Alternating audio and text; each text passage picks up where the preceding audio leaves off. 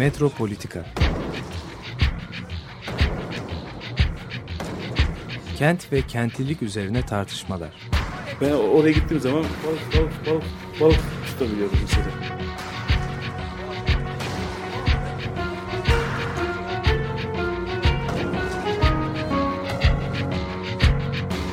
Hazırlayıp sunanlar Aysin Türkmen, Korhan Gümüş ve Murat Güvenç. Takusu yok yani. kolay kolay boşaltamadılar. Yani elektrikçiler terk etmedi Perşembe Pazarı merkezinde.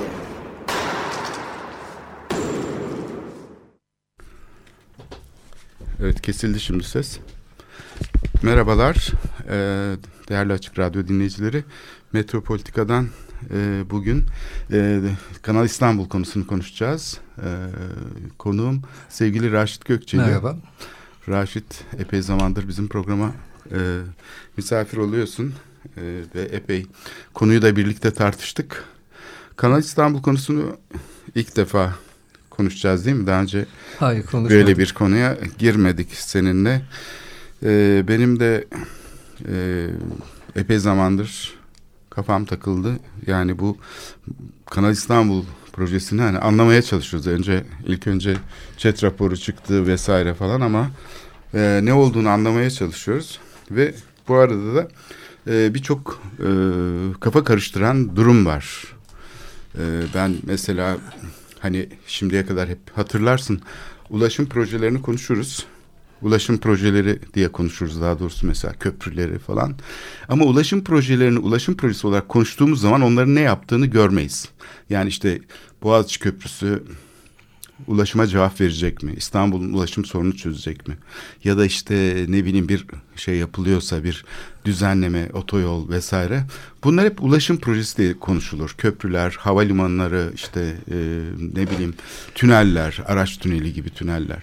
Oysa ki onların ne yaptıklarının da konuşulması gerekir ve bunlar genellikle e, bu uzmanlık söyleminde yani ulaşım projesi diye bakıldığında ya da kurumsal örgütlenmesi itibariyle bakıldığında devletin o alandaki bilgi ve bürokratik bilgi yumağı içinde gözükmeyen konulardır. Şehre ne yaptı? Ulaşım projelerinin şehre ne yaptığı genellikle konuşulmaz. Onlar bilinçaltına bastırılır. Bu yüzden mesela biz e, üçüncü köprüyü tartışırken hani iki köprü arasında yapılmasının çok mantıklı olduğunu söylüyordu karayolları. İşte ona karşı e, bir mücadele vardı ve Marmaray projesiyle de rakipti bu proje. Ama onun gizemli bir şekilde kuzeye kayışını tam anlayamıyoruz. Peki niye kuzeye yapıldı o zaman? Madem ulaşım ihtiyacının olduğu yer değil, niye kuzeye? Şimdi bu tabii köprülerin ne yaptığının aslında siyaset tarafından çok iyi bilindiğini gösterir. Ya da bilinmeye çalışıldığını gösterir. Çok iyi bilindiğini değil ama en azından siyasetin üzerindeki yani bu yatırımcıların şeyinin e, baskısının e, bu yönde olduğu görülür. Köprülerin şehre yapacakları üzerine olduğu görülür. Şimdi Kanal İstanbul'da da işte şey konuşuluyor işte bir ulaşım projesi gemiler için falan. Hani pek inandırıcı olmuyor çünkü yani deniz ulaşımıyla ilgili işte 200 250 metrelik bir kanalın yani geminin genişliği 50 metre ise böyle dar bir şeyden girecek işte öbür taraftan çıkacak falan. Ve 150 ulaşım, metre diyorlar 250 de değil. Yani. 250 ulaşımı rahatlatacak. 250 değil 150 değil. 150 evet rahatlatacak. O bile değil yani. Ya, o bile değil. Evet. İşte e, ne bileyim bir rahatlama sağlayacak falan değil. Yani birçok açıdan insanı kuşkuya düşüren taraflar var. Fakat bu chat raporu da bizim söylediğimiz şeyi şu anda hani tartıştığımız şeyi doğrular nitelikte cümleler içerdi. Aslında köprünün finansman modeli tartışılırken ya da açıklanırken orada köprünün aslında bir şehir projesi olduğu, orta, şey köprü diyorum, kanalın aslında bir şehir projesi olduğu anlaşıldı. Yani Kanal İstanbul aslında bir kanal projesi değil, aslında bir şehir projesi. Hatta iki tane şehir projesi. İki tane büyük yeni şehir projesi. Ama bunun da ilk defa olan bir tarafı var. Yap, işlet, devret diye bizim eski model. Bu yap, sat modeli. Yani yap, ondan sonra ve sat e, finanse etmek için. Yani bu şehirleriyle ile yapılacak olan yeni yerleşim ile ilk defa e, merkezi yönetim İstanbul'un kent toprağını bir şehir olarak satıyor. Yani daha önce şehrin en kıymetli bölgelerindeki rantın yüksek olduğu işte Galata Port değil mi özelleştirme idaresi ya da TOKİ'nin bütün e, merkezi yönetime kaynak transfer etmek için kullandığı alanlar vardı. Bunlar İstanbul ulaşım şeyini şiddetli bir şekilde zorladığı halde en sıkışık bölgelerde muazzam imar yetkileri verildi. Kendi kendine imar hakkı olan bir kuruluş mesela TOKİ hem plan yapıyor hem de onaylıyor. Dolayısıyla belediye denetiminden muaf. Buralara muazzam bir e, şey yapıldı, yapılaşma e, getirildi kamu arazilerine. Eski sanayi bölgeleri olabilir, meteoroloji istasyonları olabilir, şunlar olabilir bunlar. Ama buna karşılık ulaşım projelerine merkez yönetimin hiçbir desteği yok. Yani tersine mesela Avrupa'da falan olsa Ulaştırma Bakanlığı bütçesinden yerel yönetimlere ulaşımla ilgili destek verilir. Böyle bir şey yapılamadı. Tam tersine İstanbul'un kaynakları emiliyor. Bu şimdi son aslında Kanal İstanbul bir tür bence İstanbul'un kaynaklarını emme projesi gibi de görülebilir. Çünkü bir şehir olarak e, yap işlet devret yani önceden müşterisi belli adrese belli olması gerekir diye düşünüyorum ben. Benim kafamdaki bu muammayı evet. açacak şey bir müşteri olabilir bu işin arkasında diye düşünüyorum. Çünkü bu finansman modeliyle bu karmaşık yapıyı çözmek mümkün değil. Yani bu şey Kanal İstanbul yatırımını merkezi yönetim bugün koşullarda yapması aslında mümkün gibi gözükmüyor bana. Şimdi e, yani bu şey deve hikayesi gibi neren yani doğru ki demiş ya de, deve yani boynu eğri demişler. Bu e, hemen yani tabii ki finans ilk akla gelen bir şey de finansta yani 8 sene içinde amorti edileceği düşünülüyor. E, doğru dürüst yani ciddi ekonomistleri dinlediğinde bunun 8 sene değil 100 sene içinde bile amorti edilmesinin bir sorun olabileceği yani ta tartışılıyor. Çünkü kim niye alacak bunları? Yani o düşünülen maliyetler hakikaten doğru mu? Yani hiçbiri belli değil. Bunların hiçbiri belli değil. Şimdi bu projenin şey yönü var. Yani jeopolitik yönü var. Bir de işte tabii şey yönü var. E, ekolojik yönü var. Şimdi jeopolitik yönünde de bence geçerli olmayan yani bir e, şey savlar var. Yani bu yani iki yönden de yani karşı olanların da destekleyenlerin de savları bence geçersiz. Çünkü dünya değişti. Dünya bir teknolojik devrim geçiriyor, bir dönüşüm geçiriyor. Yani yapay zekaya geçti, dördüncü endüstriyel devrime geçti. Yani insanlar hala yani bu kanalı yani Montreux'u bir alternatif gibi düşünebiliyorlar.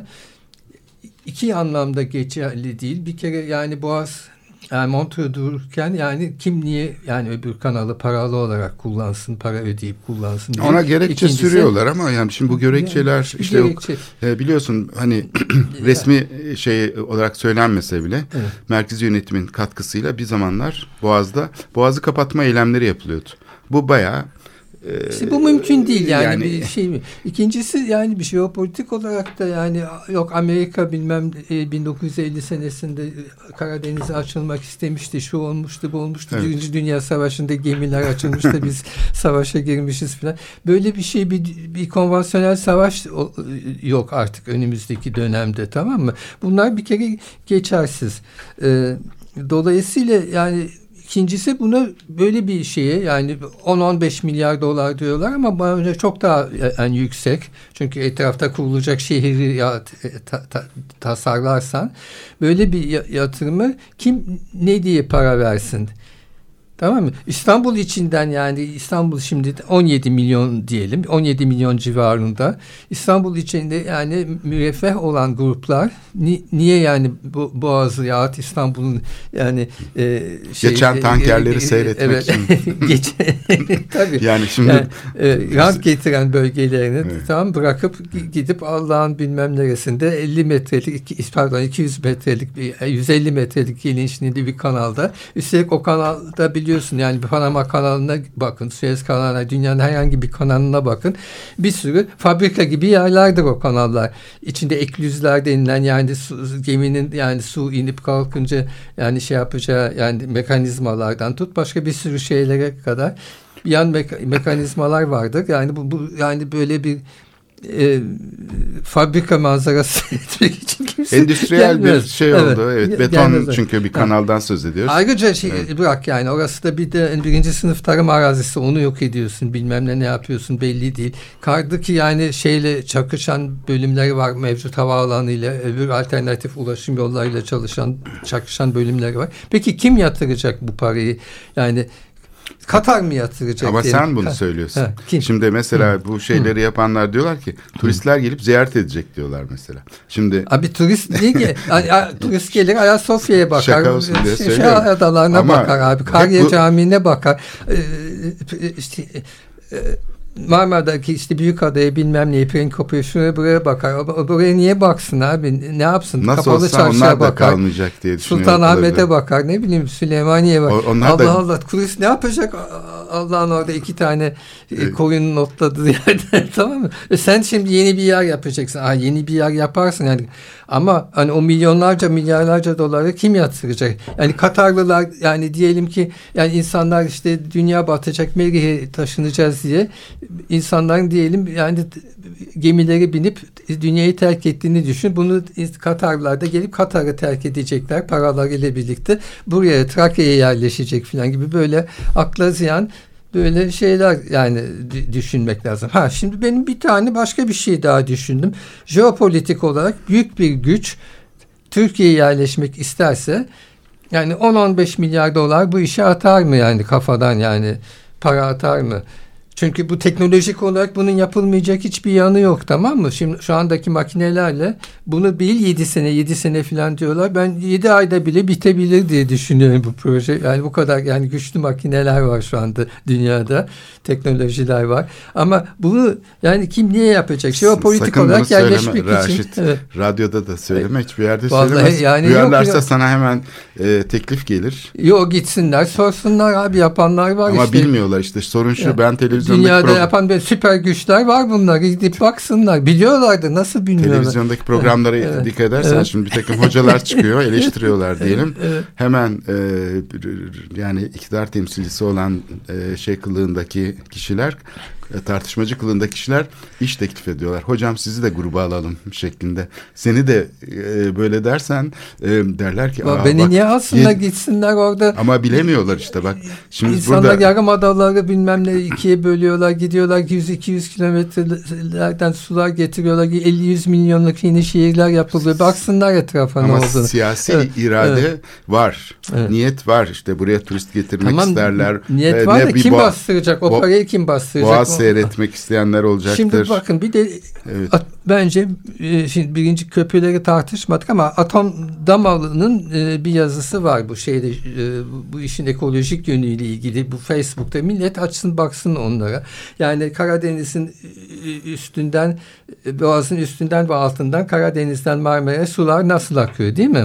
Atom Ha. Damalı aslında e, Cemal Saydam'la da herhalde bir Bence çok bağlantısı var. Çünkü o başı yani sonuç son derece düzgün olduğunu. bir yazı. Evet Atom Çok Damalı kısa. Evet. e, Bedrettin Dalan zamandaki İSKİ Genel Müdürü. Olabilir. Evet. Hiç önemli değil. Yani e, bence son derece düzgün. Ben okudum onu ve sonra da diyor ki işte yani e, şeyde e, Karadeniz'den Marmara'ya üstten altta da Marmara'dan Karadeniz'e yani akacak. Yani işte şu nerede ne kadar tuz var, nerede ne kadar tuz yok. işte yüzdeler bilmem neler falan.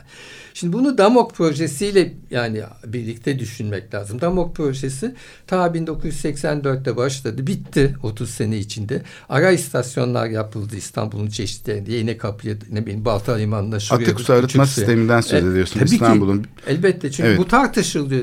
Esas yani ne deniyor değil mi? Bu yapılırsa ekolojik denge bozulacak ve ondan sonra Marmara Denizi, İstanbul filan koku- kokacak deniyor.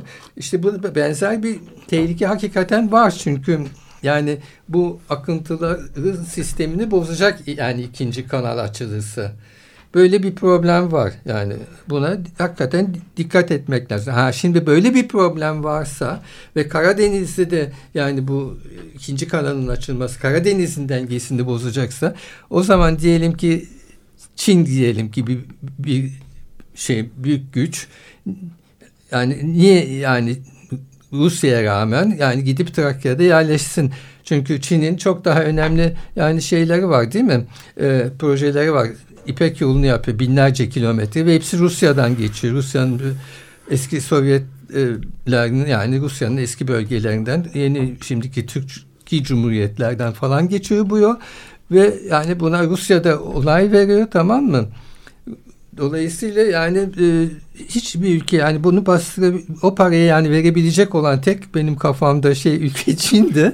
Ve Çin yani jeopolitik olarak diyelim ki nasıl Yunanistan'a yerleştiyse Türkiye'yi de yerleşmek istesin.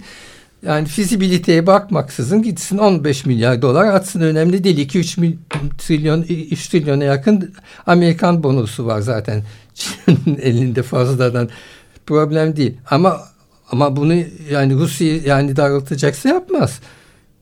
Dolayısıyla yani hiçbir şekilde bu projenin ne şekilde olabileceğini, hangi finansmanı alabileceğine ilişkin hiçbir şey yok. Yani bir kere yani Türkiye'deki Türkiye'nin yani iç borcu 500 yani hane halkı borcu 580 milyar liraya yani ulaştı. Yani isterse zengin yani gruplar olsun buna niye para yatırsın? Yani parası olan zaten büyük şey çok uluslu büyük şirketlerde gidip yatırımlarını yapıyor. Evet. Şimdi finansman Dolayısıyla yani ben bulamadım yani bunun sorunun cevabını. Evet. evet. Şimdi ben yani aslında girerken ona değinmek istedim. Üçüncü köprünün hangi koşullarda yapıldığını bilmiyorsak. Kanal İstanbul'da anlayamayız. Havalimanında. Çünkü bunlar aynı iklimin projeleri. Aynı kuşağın projeleri. Yani bu projeler ortaya çıktığında Kanal İstanbul vesaire böyle e, daha merkezi yönetimin haberi olmadan kucağında projeyle İstanbul'a insanlar geliyordu o tarihlerde. Evet ama o zaman hala quantitative easing vardı. Yani dünyada 2008 hmm. krizinden evet, çıkmak ona için demin. Amerika para dağıtıyordu evet. dünyaya. Şimdi artık Amerikan Merkez Bankası tamam şimdi kesti o kanalları. Yok öyle bu, paralar. Evet, evet şimdi bunu ben de bunu söylemek istiyorum. Şimdi bu o, kuşak projeler yani bu çılgın proje dediğimiz mega projeler bunların çoğu e, İstanbul'un toprağının petrol gibi keşfedildiği dönemler. Hı. Yani çünkü Aynen. işte Hollanda sermayesi geliyordu, AVM'lere evet. yatırılıyordu. Şuradan şey geliyordu, e, Avrupa sermayesi yani akacak kanal da arıyordu. Birçok projeye. Bu yüzden e, konut projelerine, toplu konut projelerine, sitelere destek verildi değil mi? Şimdi burada yani bir yatırım alanı olarak İstanbul görüldü. 2009-2010.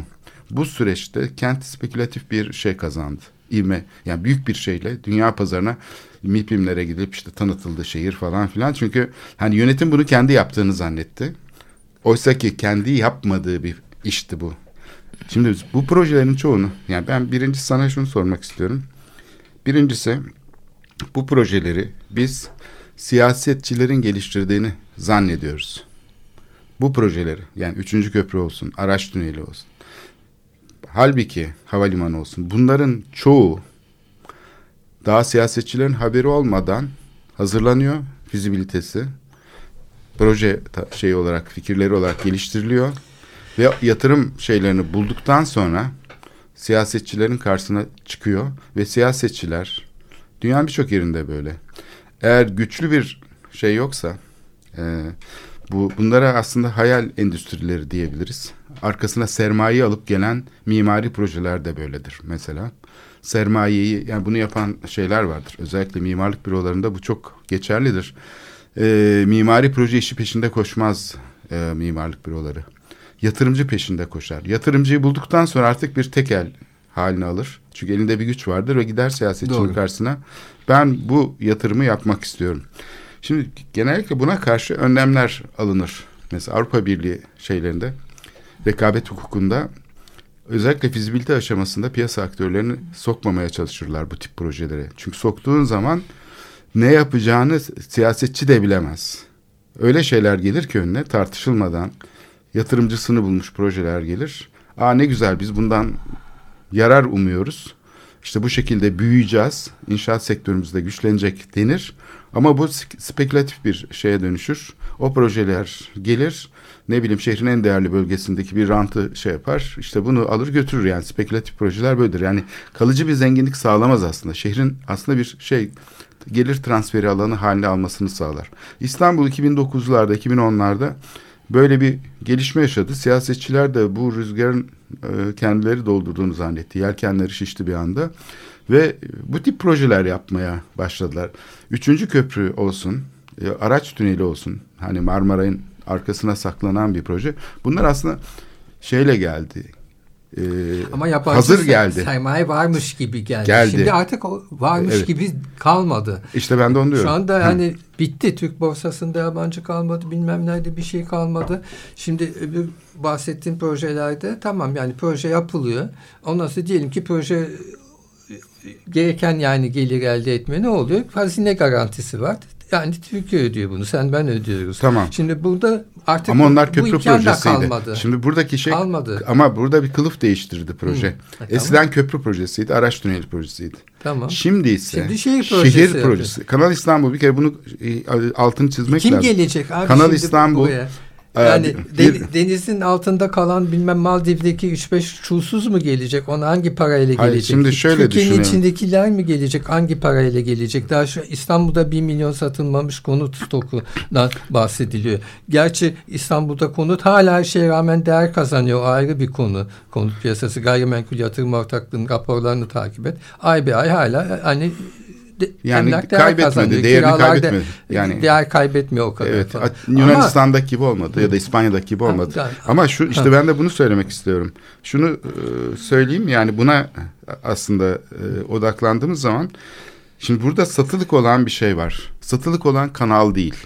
Kanal gelirleriyle finanse edilmeyecek. Hayır, değil, Bu proje açık şey. açık söyleniyor. Bu büyük bir arazinin satılması. bir şehir büyüklüğündeki bir arazinin bir bütün olarak Evet. yani parça parça işte falanca şu işte müteahhitlerin falan değil.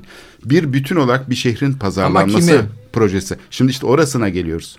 Burada muhatap görünmeyen yani zahiri virtüel bir muhatabı var bu projenin. Şimdi ben diyorum ki acaba bizim bilmediğimiz bir şey mi var? Mesela yani gidip Katar'a e, denebilir ki ya biz ekonomik açıdan bir şırınga ile şeye ihtiyacımız var. İnşaat sektörünü yeniden harekete geçirmeye ihtiyacımız var. Senin için bu büyük bir para değil.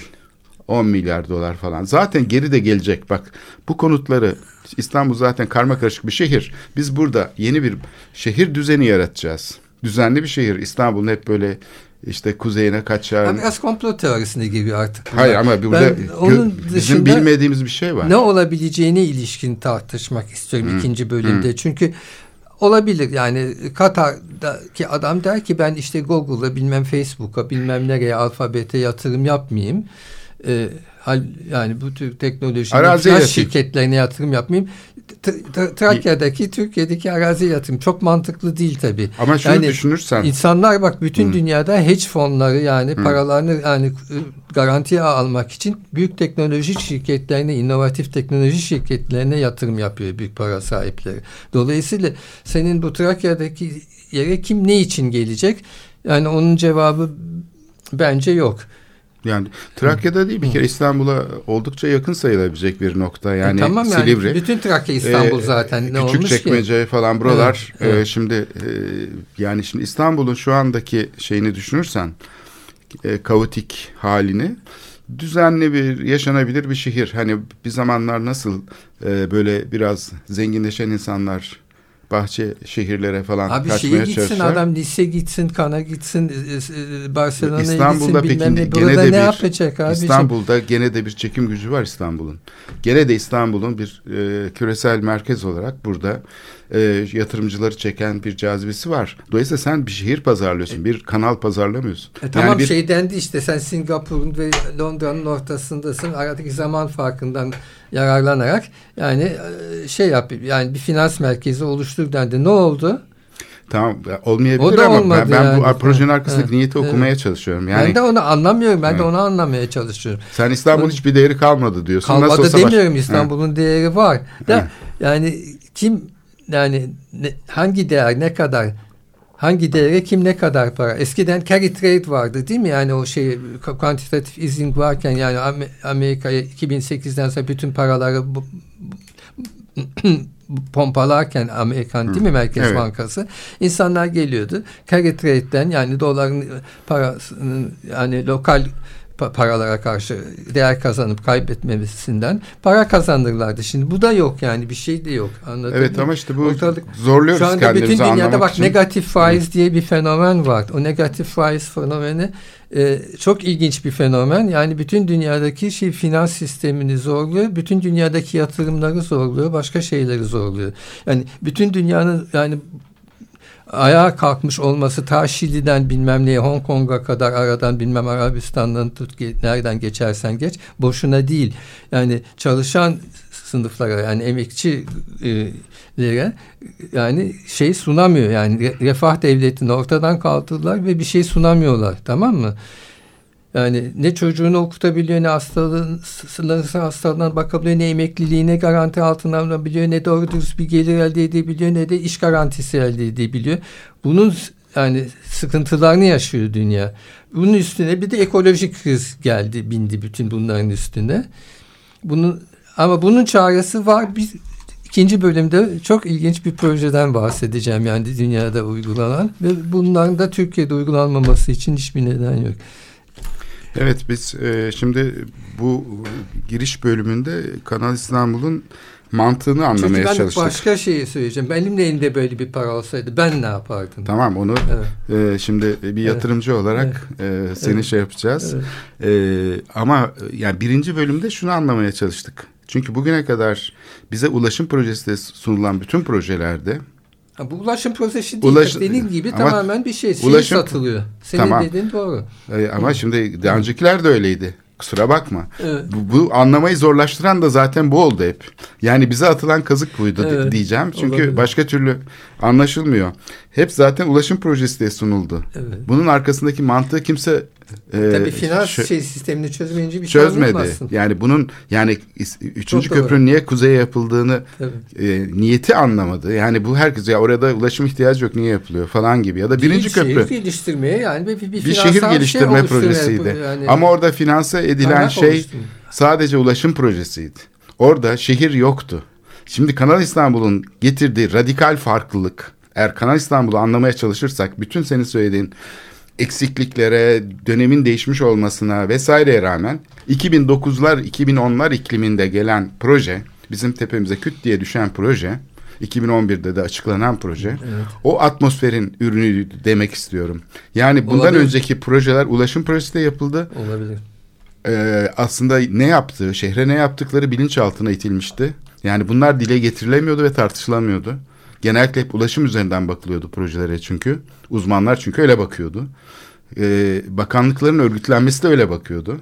Oysa ki Kanal İstanbul ilk defa radikal bir şekilde pazarlananın ulaşım projesi olmadığını, aslında büyük bir şehir şeyi, imara açılmış bir şehirsel arazi olduğunu gösteriyor. Bu, bu niyetle geliştirildi bu proje. Kanal da onun içindeki bir şey, bir öge. Fakat e, proje geliştirilirken tartışılamadığı için, yani yatırımcılar önceden projeleri şey yaptığı için, e, bütün bu neoliberal e, sistemin paradoksu şu, bu hayal makinaları, hayal endüstrisi dediğimiz şey bağımsız çalışmıyor. Mutlaka yatırımcılar tarafından yönlendiriliyor. Siyasetçiler de bu gücün karşısında onun girdapına kapıldıklarında kendilerini başarılı Evet ama Zannediyorum. dünyada başka şeyler oluyor şimdi. Yani pek herkesin tam farkında olmadığı yeni şeyler olabilir ama ben gelişmeler 2009'dan var. Biraz 2010'daki onlardan bahsedeceğim. 2010'daki ben. Yani bunun hani 2010'daki mantığı, gelişme mantığı da değişecek. e, tabii ki değişiyor. edeceğim. Zaten yani kendi içinde Evet. Yani para aramanın mantığı da değişecek. Onu anlatacağım. Evet. Yani birçok konuda e, mevcut yapısı da onun şehrin bu kentsel dönüşüm projeyle mesela dönüşmediği de görüldü. Yani bu E, bu herhalde. mantık yani niyet başka, gerçekleşen şey başka oluyor. Her zaman senin dediğin gibi e, koşullara e, Halbuki alternatif şeyler E, yani evet. yavaş yavaş dünyada gündeme gelmeye başladı. Çok çarpıcı bir örnek örnek vermeyi Evet. Şimdi bir istersen Evet. duralım biz Evet. e, çünkü e, böyle gidersek e, daha Evet, birinci şeyde ka- evet. ka- katılacağız, takılacağız. Onun için o birinci mesele zannedersem yeterince Tartışıldı. açıklığa kavuştu. Yani bundan önceki ulaşım projesi diye sunulan projelerin bilinçaltına bastırdıkları şey ilk defa açığa çıkmış oldu Tabii. Kanal İstanbul'la. O doğru. E, şimdi Beatles'tan dinleyelim. Tomorrow Never Knows isimli parçayı.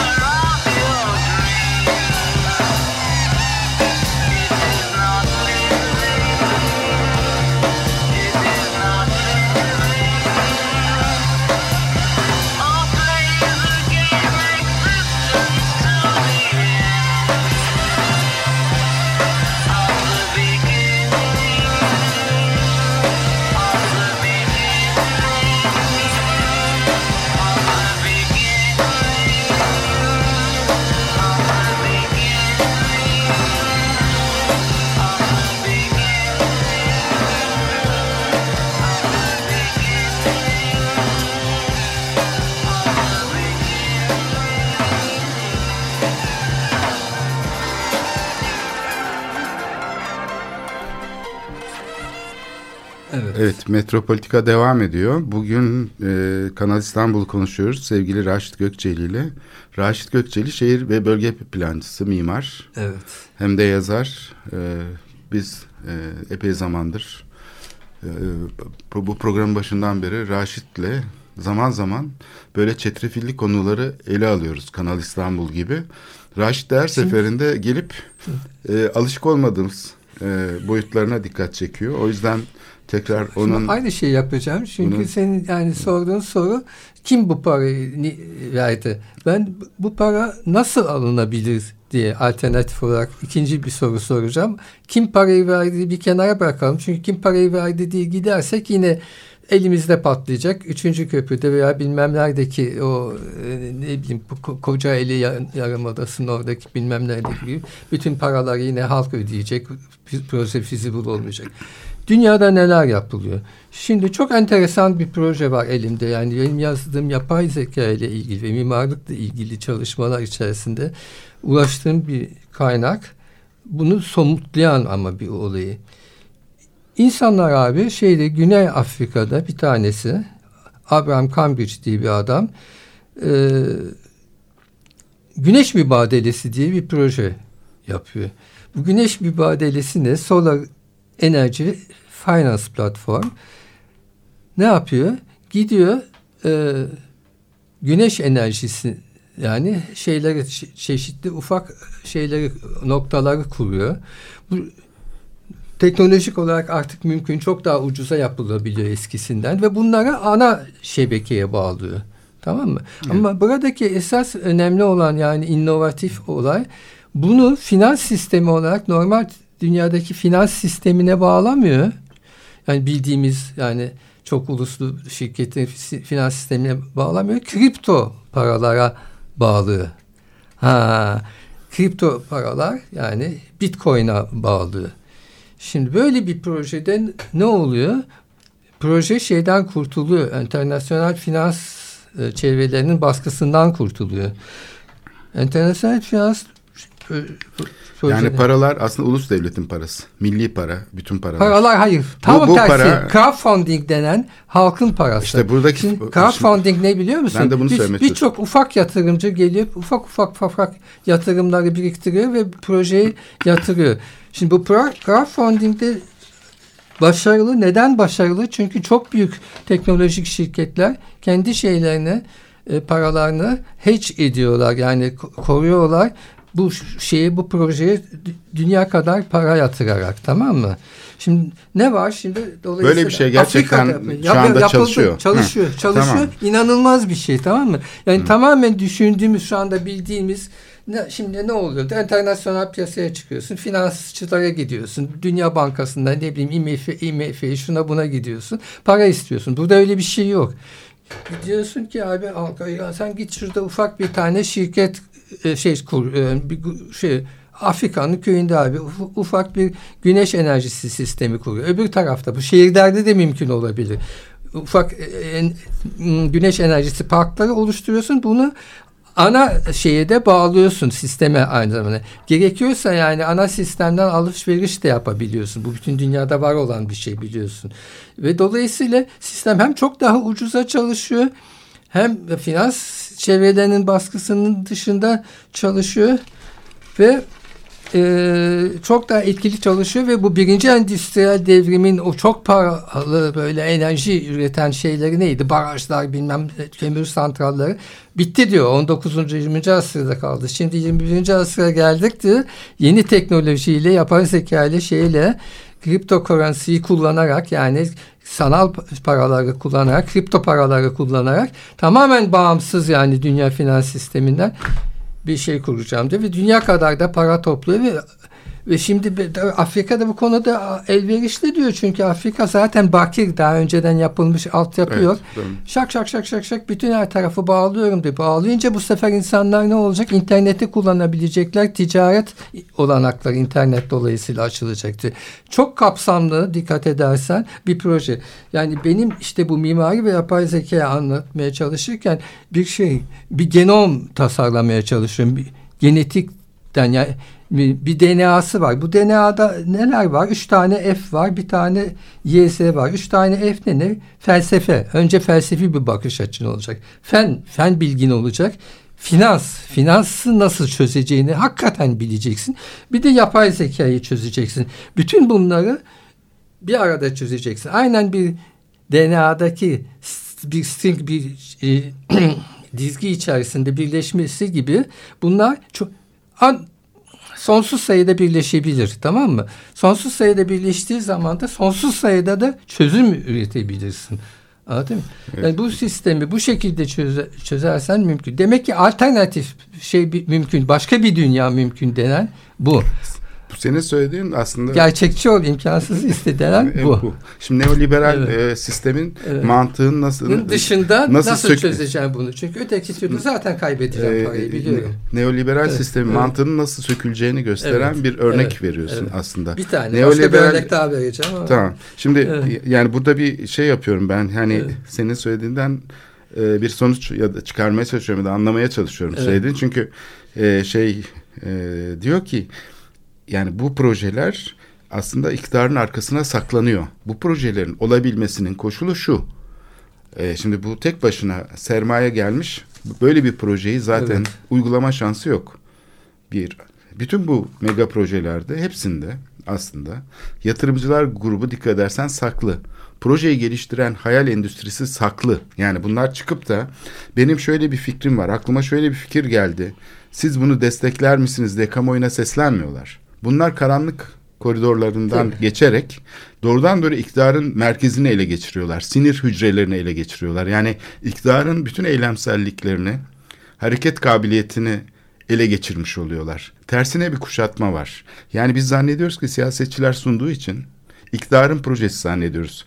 Neoliberal dönemin projelerini. Oysa ki bu projeler tersine bir dalgayla karanlık koridorlardan geçen e, finans e, şeylerinin projeleri. Şimdi sen bunun söküm tekniğini anlatıyorsun. Yani bir tür Evet. eğer bir yerde iktidarla hayal fabrikaları örtüşüyorsa sen diyorsun ki hayal fabrikaları nasıl özgürleşebilir?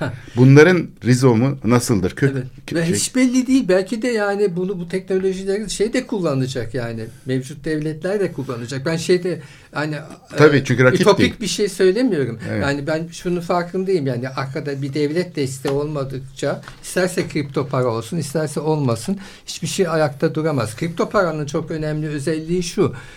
Şey yapamıyorsun.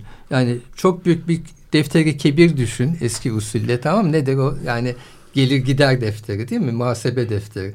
Onda hiçbir hile yapamıyorsun. Çünkü bir algoritma ile her şey girip çıkıyor tamam mı? Yani bir şey- herhangi bir, bir portakal satsan ya bir yere 5 dolar yollasan o bir algoritma ile zincir içinde blockchain içinde yani zincir içerisinde yer alıyor ve bunu bir daha değiştiremiyorsun ebediyete kadar. Tamam mı? Dolayısıyla böyle bir özelliği var. Dolayısıyla şeyin de yani e, hakim çevrelerin de bir problemi var şu anda. Dünyada e, kaç trilyon dolar şey gidiyor yani vergi kaçakçılığı falan oluyor. Onun da peşinde değil mi? Cihası bilmem nesi herkes yani kaçan paraların peşinde. Dolayısıyla bunlar da yani o tür teknikleri kullanacak. Yani sadece yani alternatif yani itopik bir şey olarak anlatmıyorum bunu. Mümkün olabilecek bir teknoloji olarak anlatıyorum. Ve bu teknoloji çok daha ucuz, çok daha etkili, çok daha yani şey yani uygun yani flexible bir teknoloji. Ama işte şeyin mantığı neoliberal e, sisteminin mantığı Yani ise neoliberal sistemin içinde bile olsam Evet. böyle bir şeyi ararım. Yani çok büyük bir teknoloji şirketinin beni finanse etmesini ararım mesela. tabii. Tamam mı? Ama şimdi bu senin Al sana ve başka arayışın. yani olan. bu şimdi e, buradaki şeyin e, yani bu neoliberal mantık şöyle çalışıyor. Mesela Evet. Rem Koolhaas e, şeyi verirken Ha, örnek Çin Komün- Komünist şeyini. Partisi'ni anlatırken yani Çin Komünist Partisi kapitalizme teslim olduğunu düşünmüyor.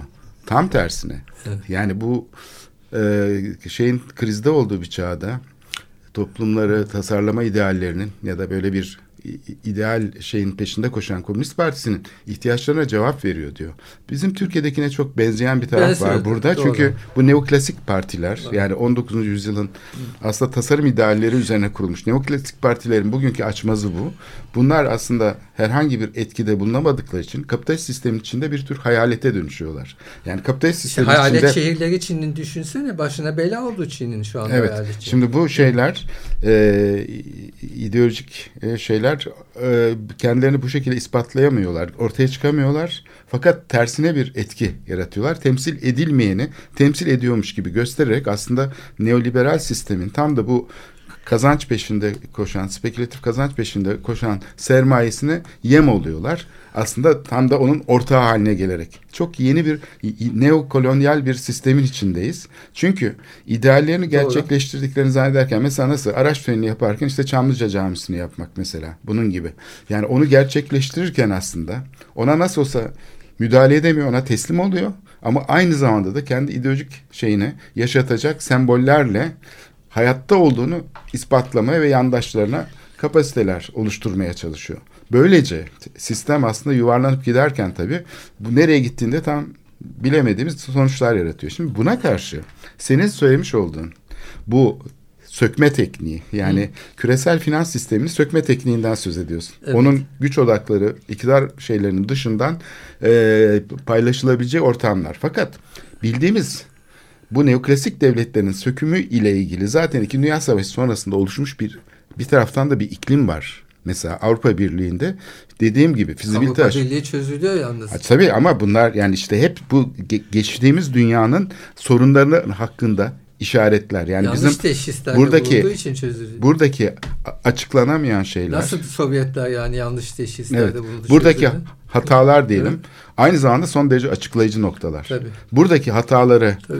bunlar yani bunları kenara koymamak lazım. Bu hatalar aslında bizim için son Öğretici. derece değerli, Evet. açıklayıcı bilgiler içeriyor. Tabii. Mesela bunlardan bir tanesi Avrupa Yatırım Bankası olsun. Bütün bu kurumların sürekli İstanbul'daki her iktidar değişiminde ulaşım konseptiyle ilgili, atık su arıtma konseptiyle ilgili değişiklikleri çünkü onlar finanse ettikleri için e, sivil topluma danışmak ve onun katılım alanını genişletmeye çalışmakla geçti. Dünya Bankası dersen böyle. Yani bu tarihi de unutmayalım. Ta 80'lerden beri hani bizim ikimizin de hani Evet. e, şehirle ilgilendiği şeylere bakalım tarihe. Bu tarihte de bir taraftan bu şeyin yani senin söylemiş olduğun alternatif teknikler, finans süküm teknikleri diyelim. Yani siyasetin şeyiyle bütünleşmeyen, örtüşmeyen. Çünkü buradaki mesele siyasetin gü- güdümü altına almış olması değil. Merkez yönetimin sadece şehri. Aynı zamanda şehir ekonomisinin Tabii. aç- açık bir e, şey platformu haline gelmesi, av sahası haline gelmiş olması küresel sermaye açısından. Bunu engellemeye dönük aslında bildiğimiz hukuk sistemleri içinde hareket ederek bu durumu e, demokratikleştirmek mi diyelim yani sökmeye çalışan e, bildiğimiz konvansiyonel şeyler araçlar da geliştirilmeye çalışıldı. Rekabet hukukunda. Bunlar suç teşkil etti. Yani bakarsak Türkiye'de yapılan birçok şey şu anda dünyada suç. Etti Suç ama bak şimdi sen saç saça baş başa değil mi güreşiyorlar. Yani Trump bilmem Çin'e bilmem ne koymaya çalışıyor. Nedir e, gümrük Avrupa'ya gümrük koymaya çalışıyor. Avrupa bilmem ne Trump'a bilmem ne posta koymaya çalışır tabiri caizse. Şimdi yürümüyor bu işler anlatabiliyor E, tabii yürümüyor. Şimdi bunun için gerçekten yani sistemin içinde bile kalacaksan bak bak şimdi ben daha biraz ütopyaya yakın bir şey anlattım şimdi. Düpedüz tamamen sistemin içinde kalarak başka bir örnek vereceğim şimdi. Deniz suyunu tatlı su yapacağız abi. E pahalı değil artık ya. Yani İsrail yapmış mesela. Tamam mı? E, şeyi nedir metreküpe 58 sent abi. 58 sent. Ufak bir teknolojik yani değişiklikle tamam mı? E, bu işi hallediyor. O zaman ne yapıyorsun? Sen bunu yap yap. Git yine klasik yerlerden yani finansmanını al. Dünyanın parasını kazan. Yap işte devlet mi yapacaksın? Crowdfunding mi yapacaksın? Ne yapacaksan yap. Yani paranı al götür. Yeter ki biraz zeka ile yani iş yap tamam mı? Bir proje yürüt. Adam gitmiş çözmüş abi bütün yani deniz suyu yani İsrail gibi çölün ortası tamam mı? Su yok hiçbir şey yok tamam mı? Gitmiş e, yani çok pahalı ve zor çünkü yani o tuzlu suyu tatlı suyu çevirmek E, gitmiş e, yani o bilmem nereden e, gözenekli bilmem nelerden de bilmem ne hızıyla çok büyük hızlarla sular geçiriyor. Bir, bir teknolojiden fotovoltaik Yani bilmem neler e, kullanıyorlar. enerji kullanım Evet. yöntemiyle değil. Kullan- Bu şeyin e, Biraz daha şey öz- şey yapıyorlar o, o, o- sistemi e, şey yapıyorlar geliştiriyorlar tamam mı ve gidiyorlar e, neredeyse İsrail'in içme suyunun üçte birini bu şekilde İsrail'in yani tabii özel bir durumu var. Mesela Türkiye'deki e, Ama bak parası önemli. 58 sent abi sen, sen, sen de 3 milyon adam taşıdığın zaman 4 milyon insan oraya hangi suyu getireceksin? Zaten İstanbul'un suyunu Melen'den getireceğim diyorsun getiremiyorsun. Yani belli ki deniz suyundan yani bu suyu elde etmen lazım ve bu teknolojiyi geliştirerek ucuz hale getirmen İstanbul lazım. şu anda zaten çev- Evet. yani Ha. 150 metre Başı ötesindeki suya yani. el koymuş Ha. durumda. Ha. E, Ha. o, açıdan yani şimdi Hani tartışırsak onu tartışmadık tabii Su çünkü. konusunu 50 tane şeyi tartışmak Evet. mümkün de bu projeyi tartışırken çünkü bu Kanal tabii. İstanbul. Ha, ha, suyunu nereden bulacaksın mesela bırak abi. Yani şimdi Evet. bu şeyin Evet. e, bence genel bir manada şunu konuşmak lazım. Aslında bütün bu hayaller e, nasıl olur da iktidar aparatından bağımsız olarak bir ürün geliştirme yani fikir ve ürün geliştirme süreçleri o neoklasik siyasal aparattan nasıl bağımsızlaşır? Bugün dünyanın sorguladığı sorun Bakın, bu. Avrupa'da mesela Bordeaux şehrinde böyle şeyler var. Ee, e, yani alternatif olarak eski bir kışlayı kullanıyor adam mesela. İşte onun Yani yöntemleri ne oluyor üzerine yani klasik yani bizim bildiğimiz kapitalist şehrin kullanımı dışında bambaşka bir kullanım ortaya koyuyor tamam mı? Demek Şimdi ki bu- bu işte imkan, o yüzden- imkan yok diye bir şey yok. Yok tabii ki. Yani Ha. bu ilk baştaki Sadece akıllıca davranacaksın. o yüzden fikir Sistem de önemli değil. Yani istersen kapitalist sistemi tam olarak kullan, istersen alternatif biraz bir sistemi kullan. Var çözümler. İşte bunun e, senin söylediğin hani böyle e, ilginç örnekler dışında zaten Evet. e, bildiğimiz rekabet hukukunun temelini oluşturduğunu Evet. şu anda bazı yani gelişmiş dediğimiz ülkeler bu Daron Acemoğlu'nun yaptığı inceleme Evet. var ya gelişmiş dediğimiz ülkelerin aslında bütün e, şeylerine rağmen e, çünkü çok büyük bir aslında handikapları da var yaşlanan nüfuslarıyla vesairesiyle. Dolayısıyla gelişmiş olan dediğimiz ülkelerin aslında arkada bıraktıkları o bagaja rağmen kendilerini yenilemek için aslında bu tip teknikler kullandıklarını söylüyor. Ve bunlar üzerine yapıyor. Yani katılımcılık yöntemleri üzerinden yapıyor analizini. Bu da çok basit bir şeyle yani Kanal İstanbul'da gördüğümüzün tam tersi. siyasi aygıtla hayal makinelerini ayrıştıran yeni hukuksal sistemler. Bunlar aslında hiç de yeni değil. Hani biz yeni olarak şey yapıyoruz kendi dünyamız açısından baktığımızda. Biraz buna aslında senin vermiş olduğun örneklerle buna girmiş olduk. Tabii. Programın da sonuna geldik bunları e, konuşurken. E, Raşit Gökçeli ile başka bir programda buluşmak üzere diyeyim. Çünkü Umut edelim. devam edeceğiz herhalde Peki. ileride başka. Evet ben bu tür Evet. örnekler toplamaya devam edeceğim. Çünkü hakikaten dünya Evet. değişti. Yani imkanlar çok. Programın sonuna gelmiş bulunuyoruz. Herkese iyi haftalar diyoruz. Güzel bir yeni yıl dileğiyle herkes e, hoşça kalın diyoruz. İyi seneler.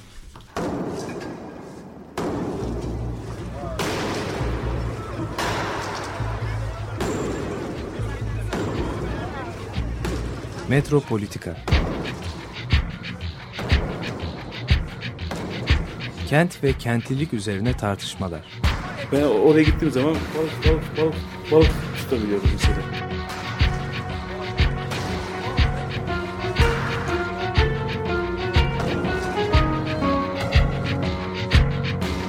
Hazırlayıp sunanlar Aysin Türkmen, Korhan Gümüş ve Murat Güvenç. Takusu yok yani. Kolay kolay boşaltamadılar. Yani elektrikçiler terk etmedi Perşembe Pazarı merkezini. Açık Radyo program destekçisi olun. Bir veya daha fazla programa destek olmak için 212 alan koduyla 343 41 41